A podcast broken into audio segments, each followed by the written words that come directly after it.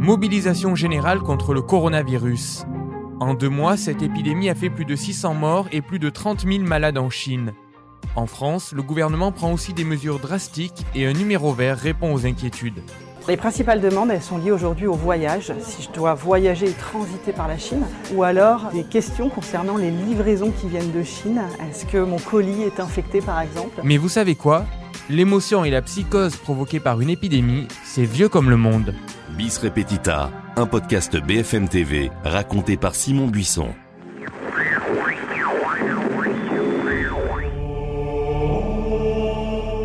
La cruauté du ciel et peut-être celle des hommes fut si rigoureuse, et une foule de malades furent si mal secourus qu'on a quelque raison d'estimer à plus de cent mille le nombre d'hommes qui perdirent la vie dans l'enceinte de la cité. Je vous emmène en 1348. La peste noire plonge l'Europe médiévale dans les ténèbres, comme le raconte Boccace dans le Décaméron dont vous venez d'entendre un extrait. La bactérie Yersinia pestis tue 30 à 50% de la population du continent. Il y a deux types de peste, la peste bubonique qui se transmet par les piqûres de puces et la peste pulmonaire qui passe par les voies aériennes. On trouve son origine en Orient, dans les soutes de navires revenant de Caffa, le comptoir génois situé sur les bords de la mer Noire. L'épidémie débarque alors à Florence, Messine, Gênes, Marseille et se propage jusqu'en Europe du Nord. Elle suit en fait les routes commerciales de l'époque. La mort frappe partout. Écoutez le grand historien médiéviste Jacques Le Goff dans un documentaire de 1974. Jusqu'à la peste, l'homme avait surtout peur de l'enfer.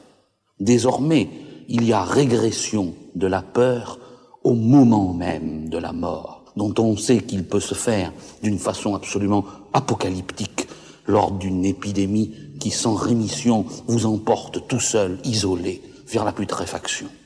Et désormais, l'homme va être non seulement en face de la mort, mais en face de son cadavre, et même en face de son squelette.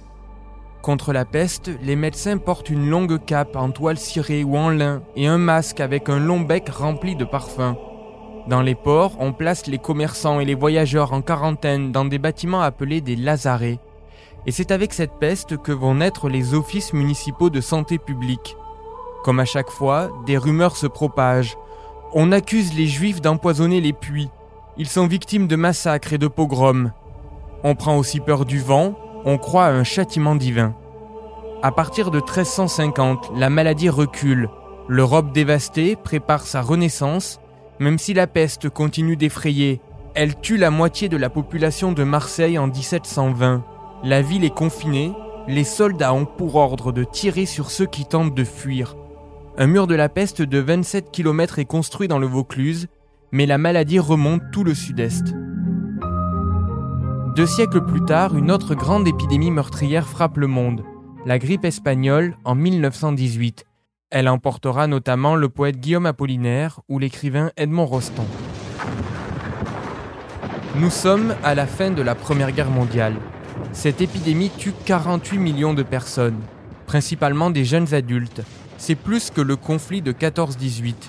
Louis, le petit-fils d'une des victimes, se replonge dans les lettres de son grand-père. 22 octobre 18, ma chère Jeanne, j'ai reçu hier ta lettre. L'épidémie se continue assez forte, surtout dans les villes, et principalement plus sérieuse pour les jeunesses. Mais il faut mieux se soigner que de badiner avec ça. Moi, enfant, évidemment, la grippe, c'était un rhume, c'était quelques jours de vacances sous un édredon. Je ne voyais pas pourquoi mon grand-père, alors qu'il était, on me parlait en même temps de guerre, je ne voyais pas pourquoi il était mort de la grippe alors qu'il était soldat. Euh, il aurait dû au moins mourir au front comme, euh, comme mon autre grand-père. Il était mort de la grippe. Et pourquoi espagnol? En fait, l'Espagne n'a rien à voir avec cette grippe. Les journaux espagnols sont tout simplement les premiers à publier des informations sur cette épidémie car ils ne sont pas soumis à la censure, le pays ne participe pas à la Grande Guerre. Pendant longtemps, on a cru que le virus était né au Kansas, aux États-Unis, puis qu'il était transmis par les soldats américains en Europe.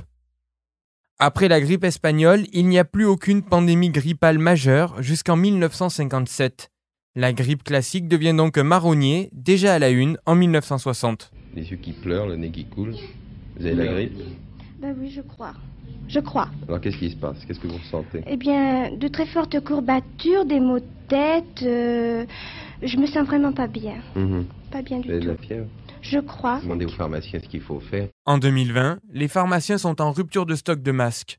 Mais pas de panique, ils ne servent à rien contre le coronavirus. Retrouvez les épisodes de Bis Repetita sur le site et l'application BFM TV et sur toutes les plateformes de streaming.